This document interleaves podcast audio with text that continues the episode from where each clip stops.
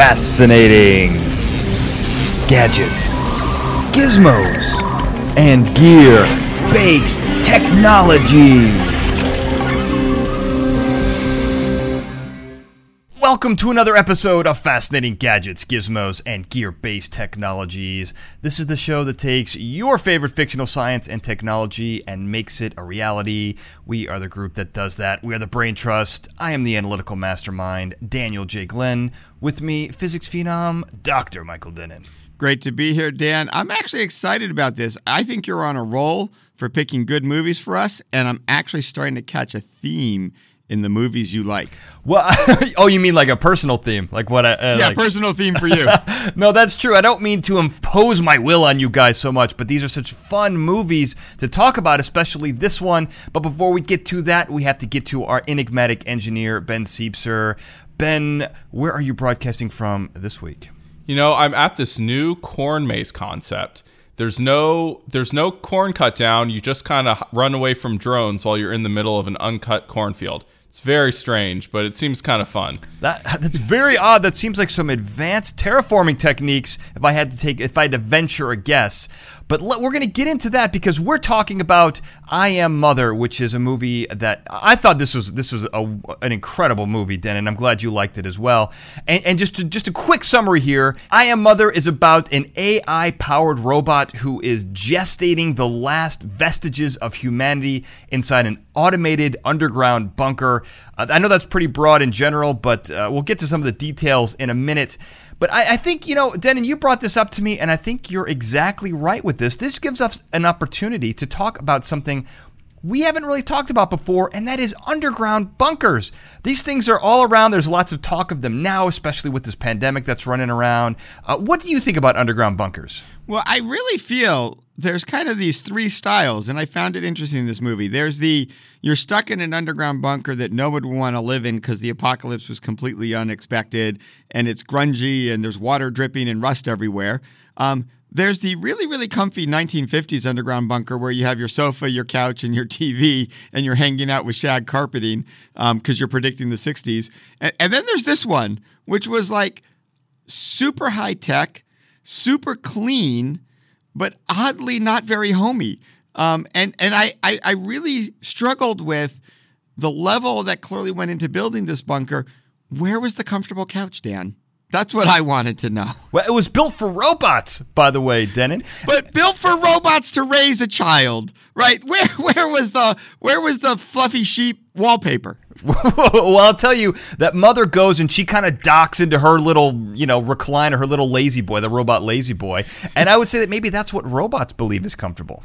That could be. That could be. But it is an interesting the design of the inside of your fallout shelter fascinates me. And this movie I thought really brought that home. I think this gives us a great insight into the robots that thinking the creature comforts are what make hu- is what makes humans evil. And clearly, humans must be raised in a stark utilitarian world just like the robots are, and then they'll be perfect just like the robots. No, I think that's exactly right because they're trying to weed out the bad uh, the bad personality traits of humans, and by doing that, they want to make them more robotic in some ways, which I think is what you're getting at. And I, you know that you made a great reference there, Den. And lots of people right now are buying these extraordinary, luxurious bunkers. I'm gonna put a link on the website. You just reminded me about that. Uh, it's, it's a it's a it's a great one. Um, so let me ask you this before we dive right into this. So we're talking about bunkers. How long do you guys think you could live in an underground bunker with just one other person before you made an attempt on their life or they made an attempt on yours. Then I'm going to go with you first. Well, I, you know, part of it depends on exactly how it's designed, what creature comforts you have.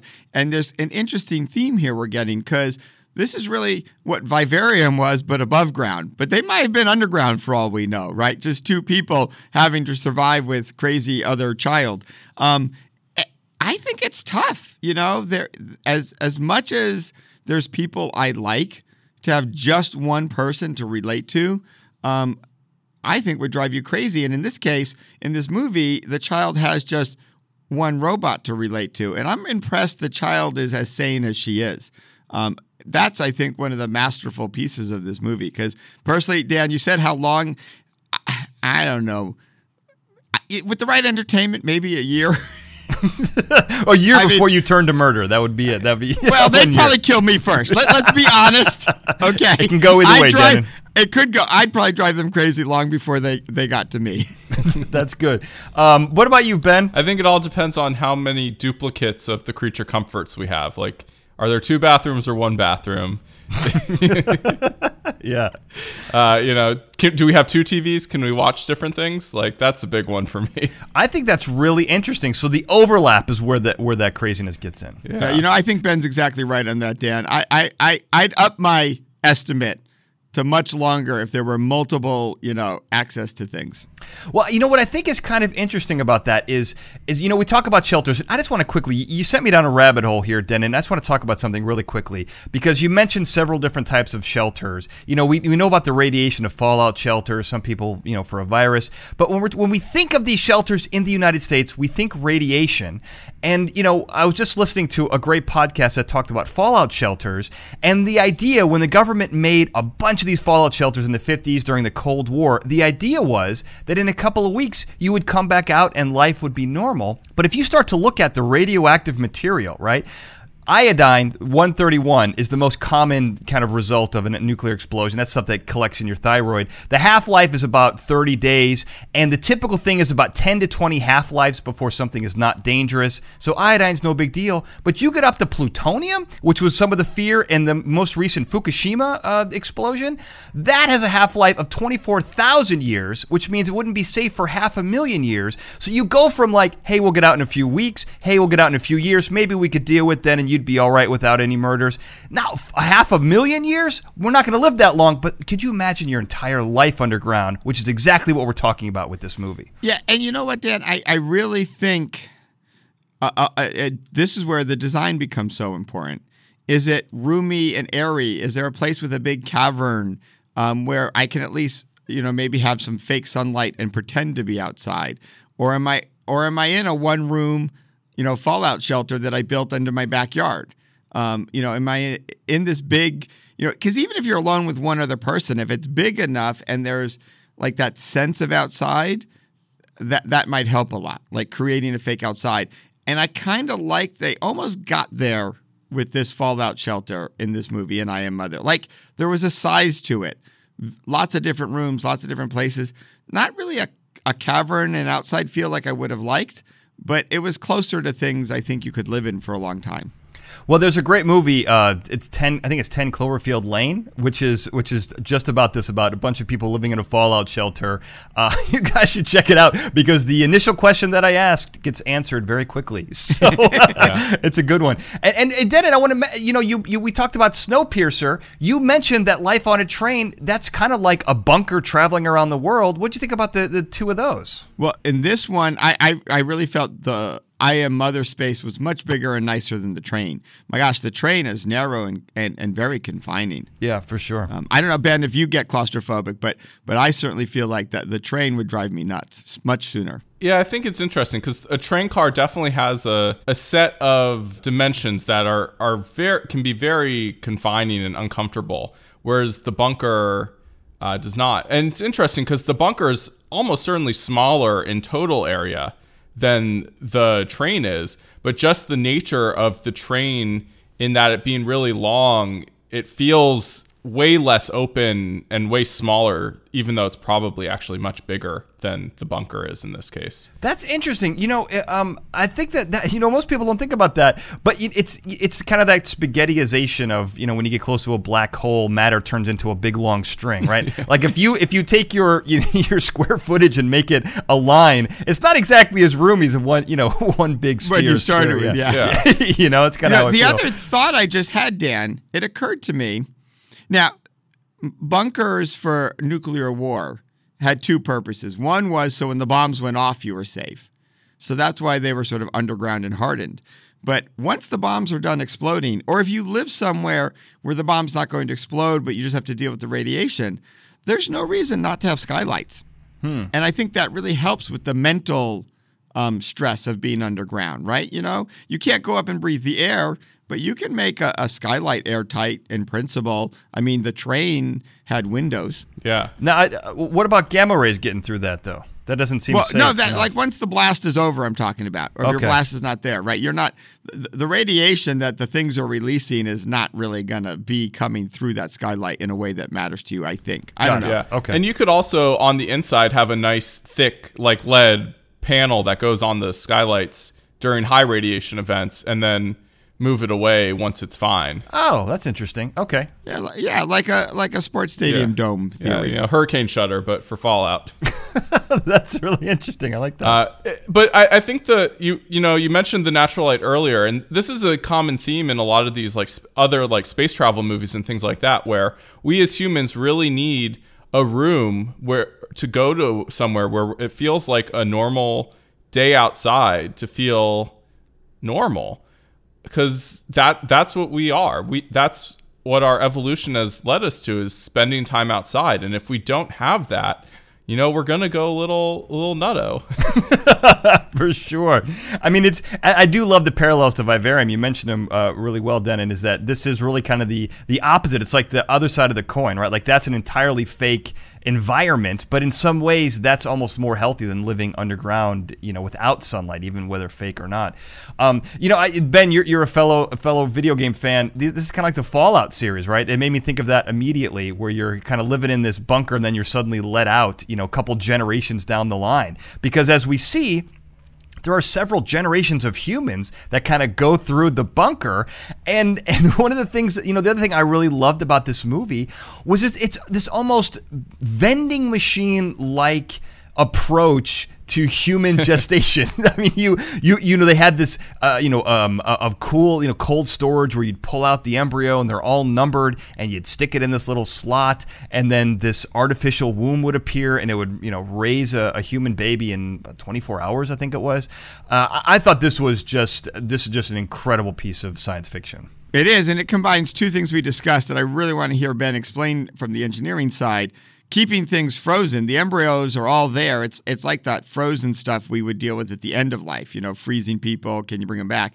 And then fast growth. We've done fast growth clones, and this combined those. So Right. interesting technology element here for the, our engineer to solve. Yeah, absolutely. It, well, it was it it raises some really big questions because those are not what we would typically call embryos either. Those were those were straight up like 12 to 20 week old fetuses, but based on the size. Oh, 'Cause Oh, if- wow. if, you look at that, Oh, wow. the baby in the cold storage, it's you know it's maybe two, four, five inches long. That's that's like a 12, 20 week old baby. That's not a that's not an embryo. That's not what we typically put in cold storage. What we typically put in cold storage is like a blastocyst, something that has, you know, 8 to 12 cells, not this hmm. gi- not this, you know, almost fully developed human. So, I thought that Yeah. on its own is really interesting because we have no way of keeping something that old alive in cold storage. Well, I'm feeling very Han Solo-ish here. May- Maybe we need to combine carbonite freezing with uh, embryo technology. It's not a bad idea. I mean, that was really what what was was crazy. And here's what was kind of funky to me, and, and it seemed like all of these embryos had a digital barcode on them, and they all had an, a unique number. I feel like this was the, the the robot's way of of having genetic diversity in a way. I would imagine that there's some database where that embryo they know exactly what the genetic makeup is and what the phenotype is, what it's going to look like fully formed. We didn't see really any of that. They kind of pick it randomly. But what do you think about that? From you know, Ben, I'm going to ask you this because you know, from an organizational standpoint, don't you think that would be required if you were a robot trying to repopulate the Earth or whatever they're doing? Yeah, you would definitely want variation and different things. It, it- I'm re- I'm really curious um, what the differences were between you know all these different you know they say there are sixty three thousand embryos in this bunker. Like, are all the boys the same? All the I, I doubt it. That doesn't seem right because then what do you do a- after the first generation if they're all clones? That's no good. You're gonna have all sorts of problems. Yeah, it'd, be, it'd be like the Spanish monarchy. Yeah, I, I do. It, it is an interesting feature that it you know it provides a really nice dramatic element that you see this classic picture of a fetus at a few weeks. Um, but but Ben's right. I, I like what you said, Dan. The organization makes a lot of sense, right? The robot preparing a whole bunch of different genetic variations of humans to pull out and raise as needed. Um, and in fact, I think the robot really is focused on the training part, right? So the robot, you know, probably wants genetic variation for safety. It obviously gets science and knows that they cannot be clones, but is probably not relying on the genetics to get the human it wants, given that it has such an intense training regime and uses the tests to determine whether they let the human live or not. So this purely is some sort of random organization just to keep track uh, of things. But it is interesting that they, uh, you know, if, if I was the robot, as Ben said, the, the right way to do this technologically is to keep the true embryos and go from there. Now, maybe there's something to the fast cloning that you you do it in these two steps, right? You you figure out a way to freeze something this old, and then it's easier to fast grow it. I don't know. I mean, something. It seems to me almost like reproduction, human reproduction, has been completely turned into a technology. Kind of, you know, similar to what we do with animals when we breed animals. It seems like they've kind of taken the human race and turned them, you know, basically into a factory system. Yeah, absolutely. I mean, it definitely looked like a factory, and I'm curious if how the robot like. I, I think what you said earlier about the robot was really testing its parenting skills way more than it was per- testing the the um, the children or the gene- the children genetically. Because I mean, if you look at the the it it literally just used child one, two, and three. So unless they were ranked on, I mean, maybe you know, child one is the one it thinks has the best genetics, but I don't know. I think it's just it's going methodically through its its through its inventory of of children and and working till it can thinks it's a good mother. And I will say one thing they do mention, you know, when when the daughter comes back and they say you can pick your brother, she gets to go in and she gets to actually pick out whichever embryo she wants, which would imply that whatever system they're going through them in is not so rigid that they can't kind of adjust it if they want to. No, I think that's right. I think this is clearly so. It also brings in an interesting element of AI, though, Dan, and artificial intelligence.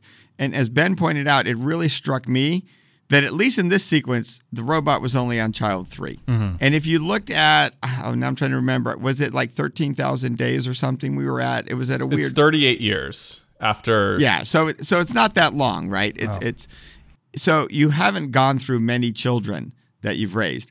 And if you think about the way AI works, AI trains on large data sets. So I, I really was. This was the one technology element of the movie I was disappointed in. Uh, it would have been would have been um, more disturbing, but if the AI had gone through, say, hundred children, that would have been more Right. consistent with the AI learning how to parent the way it wanted. And and that's kind of. I mean, it's a sick. I hate talking about it this way, right? It's real machine learning, is what you're saying. But that's the way AI and machine learning works, right? It runs Yeah. on data sets. But that is consistent with all the embryos being there, right? The ai has made a decision. Too hard to mess with the genetics and to trust it because a lot of what happens is learning. So I'm just going to pre make all these babies and then just teach them one at a time and train my AI network to be the best mother I can. And once I have success in my training, then I do it on a real child. I mean, it could also just be that the the AI doesn't really care about time. Like the AI is maybe is content to spend you know sixty three thousand times you know twelve years testing. No, it's, it's true. I, Yeah. I, I agree with that, Ben, completely. But that's why I was surprised it was so successful by Kid 3. Right. AI usually takes longer. it's also certainly possible there's other bunkers we just don't know about where even more experiments are going on and they're all networked together. We find out Oh, that I all like the that. robots are one shared AI.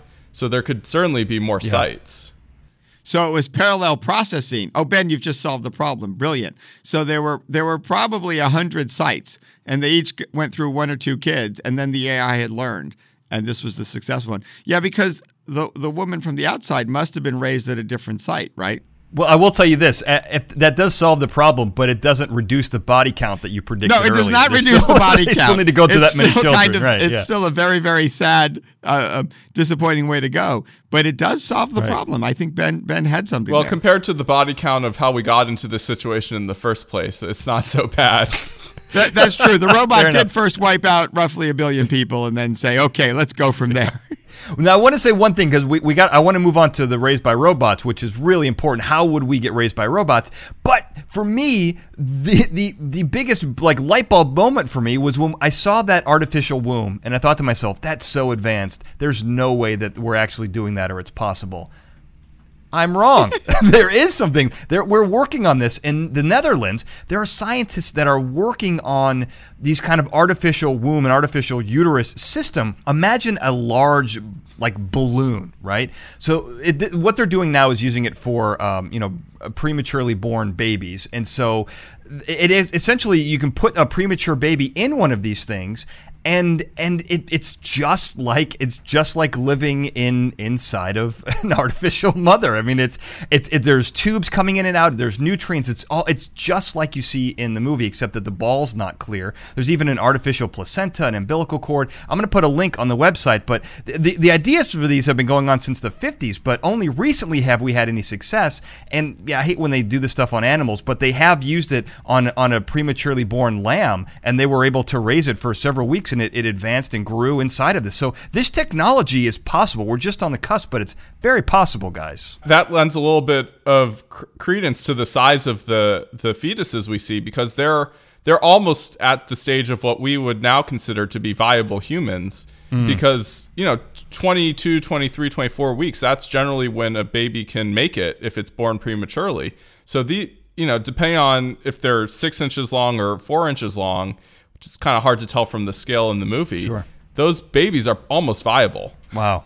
That is crazy. Well, and and so what's nuts? So when when uh, obviously in the movie when the baby's born and this robot takes it over, I thought this was kind of crazy because when we think of a pregnancy, you know, the baby's with the mother, right? Like it's you're it's hearing things even if it's through liquid. There's there's you know there's all different kinds of like human biological input that it's getting that a baby grown in 24 hours in a lab is not going to get any of that especially by a robot.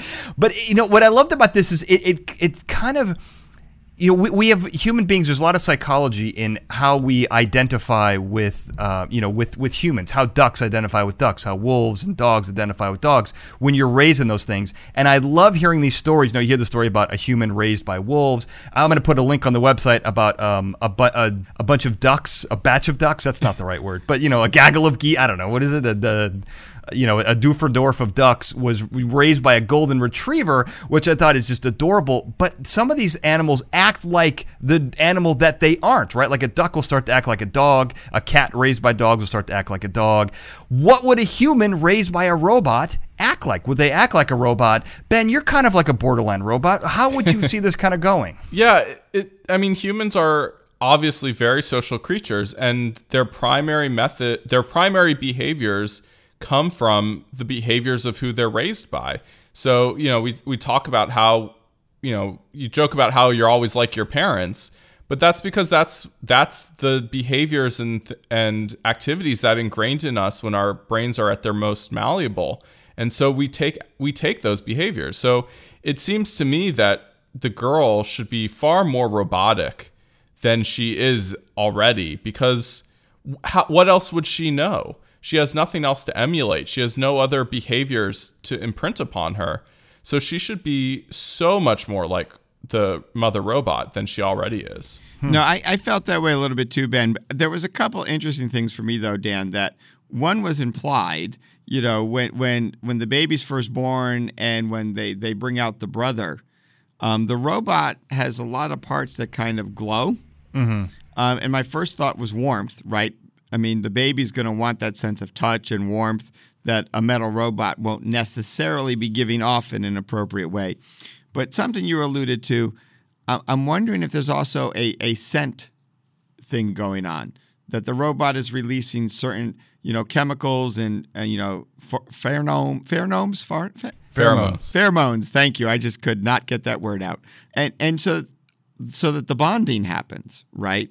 Um, so that's a key stage but then I was really thinking about where was the child getting some of these human like characteristics and questions that they were asking. And there is a scene where she's watching basically a movie or TV on her her, her little screen. And I'm like, oh, the robot let her watch just enough TV to be a little bit human.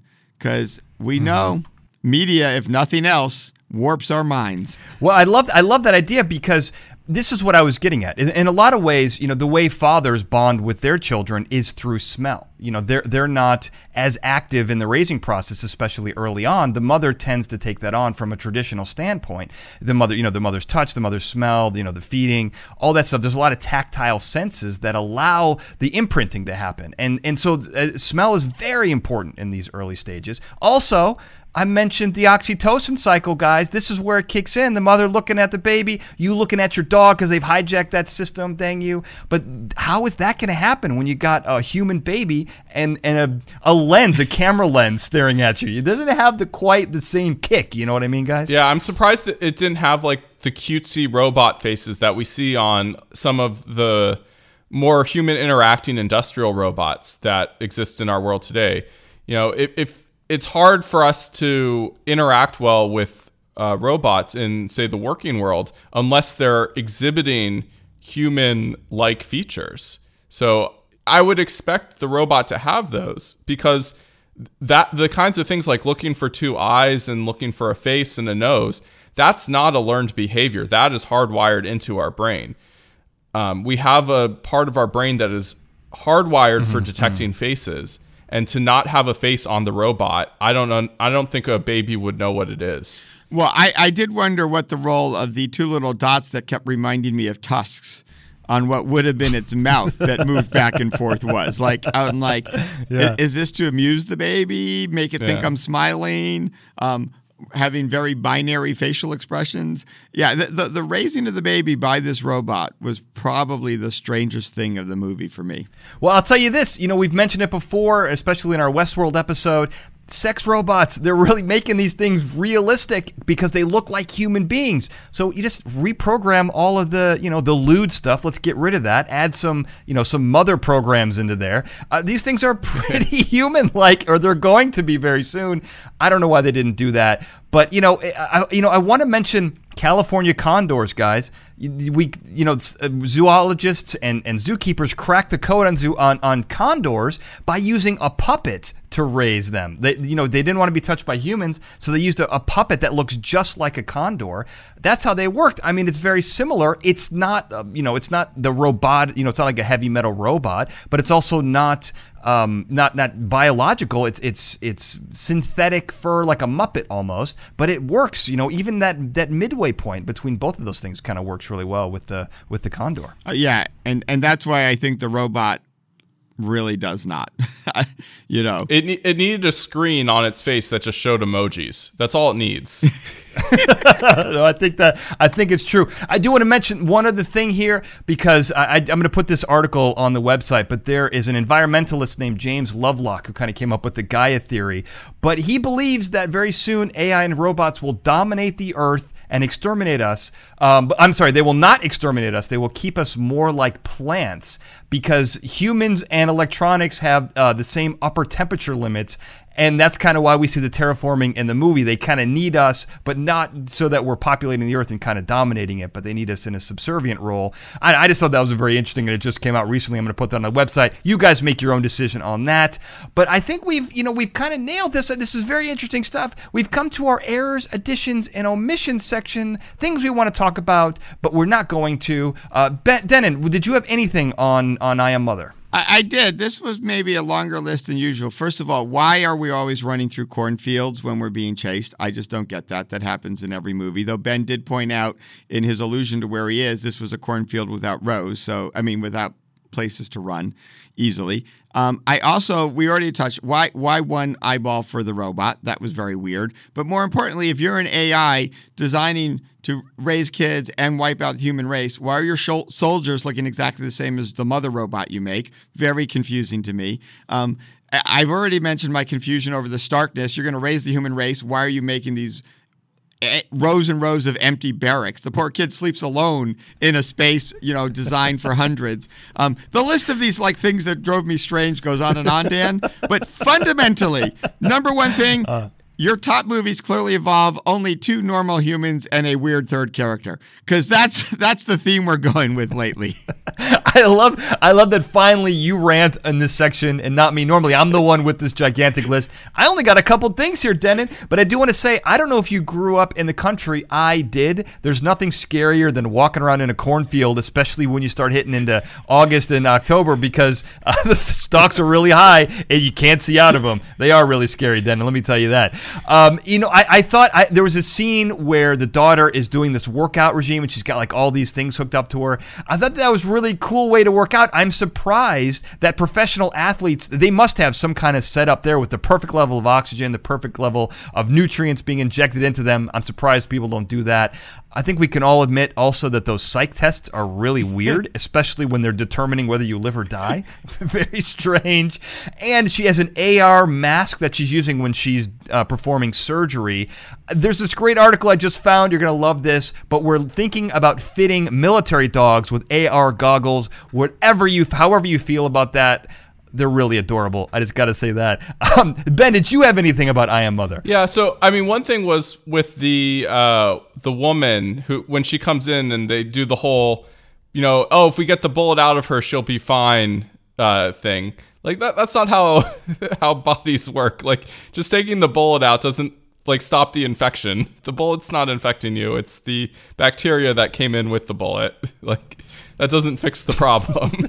the other thing that I thought was really interesting is how the robot was relying on the girl to maintain both the bunker and itself. Like we see her fixing the robot's hand and we see her like fixing the one wire in the bunker that got eaten by the mouse and apparently shut down the whole bunker. Like I got to wonder like what happens like when the kid's a baby and like a wire goes out or its hand breaks? Like is that just the end of it? Or does she let one of the murder robots in to help? Like i don't know. Something's going on there if there's that little redundancy and robustness in this program. Well, I love that the mouse survives. It, it chews through the main electrical conduit and then survives. Well, I think it was. I thought it was like some sort of. It wasn't even a power wire. It looked like a tiny little signal wire. Well, I, I do have to say this is where Ben, your theory of multiple bunkers comes in. If this one goes down, ah, we got twenty others. Very true. It's all the same AI. And Dan, just so you know, at UCI yeah. we're working on that perfect um, athletic workout. We've got our engineers partnering with our athletic department, partnering partnering with the medical school. So we'll have your perfect workout machine soon. I, I love it, Dennin. I think that that gives us a perfect opportunity to look into super soldiers Will UCI do it through through some kind of serum, or will they just perfect the perfect athlete, allowing them to reach the peak of excellence in athletic performance? I think it's going to come out of there, and we will have it for you first. But if we've missed anything, if you want to get in touch with us, we are. You can find the show on Twitter at f triple g bt pod, on Facebook at f triple g bt. But of course, you can get in touch with us individually. Dennin, where can people find you? Well, you can find me on Twitter and Instagram. You just switch my name around. It's at Dennin Michael. And then if you want to find me on Facebook, you have to stick in Prof. So it's at Prof Dennin Michael. Ben, where can people find you? You can find me on all the major social media networks at B Siepser. How do you spell that? B S I E P S E R. Of course, you can find me on Twitter at Daniel J. Glenn, on Facebook at Analytical Mastermind, and I am on Instagram at the Daniel J. Glenn. So I think what we can take away from here, we've told you how the robots are going to do this, but I think the main question is when will they do it? It seems inevitable that they will probably make an attempt on the human race, but we need to stand strong. And with the technology and the knowledge you're going to learn from this show, it will help you fight the robocalypse. But please, if you get a hold of this information, don't cross over to the robots. You don't want to give them any of this information. You want to be a superhero, not a supervillain. So until next time, thank you for listening. Fascinating Gadgets, Gizmos, and Gear Based Technologies is a Glencoe production and is produced by me, Daniel J. Glenn. The Fascinating Gadgets, Gizmos, and Gear Based Technologies introduction was produced by Daniel J. Glenn and Paul Springers, with music and sound design written and performed by Paul Springers. Now, if you like this show, you're going to want to subscribe. Well, how do you do that? The good news is we're on all the major podcasting platforms Apple Podcasts, Google Play, TuneIn, Stitcher, and now Spotify. If you're not already on those platforms, don't worry, we made it very easy for you. Go to our website, f triplegbt.com. That's F triple where you will find links to everything you're looking for. All the subscribe buttons at the bottom of the page, links to our social media are right there. And if you go to the top of the page, you'll see a little button that says episodes. Click on that and go to your favorite episode. There you can find the show in its entirety. You can find the links that we talked about, the in real life examples that we brought to you, including videos. And of course, we've got each episode has its own YouTube video. You can watch it there if you prefer. And if you like this show, you're going to like everything that I do. Go to danieljglenn.com to find out more. Thank you for listening.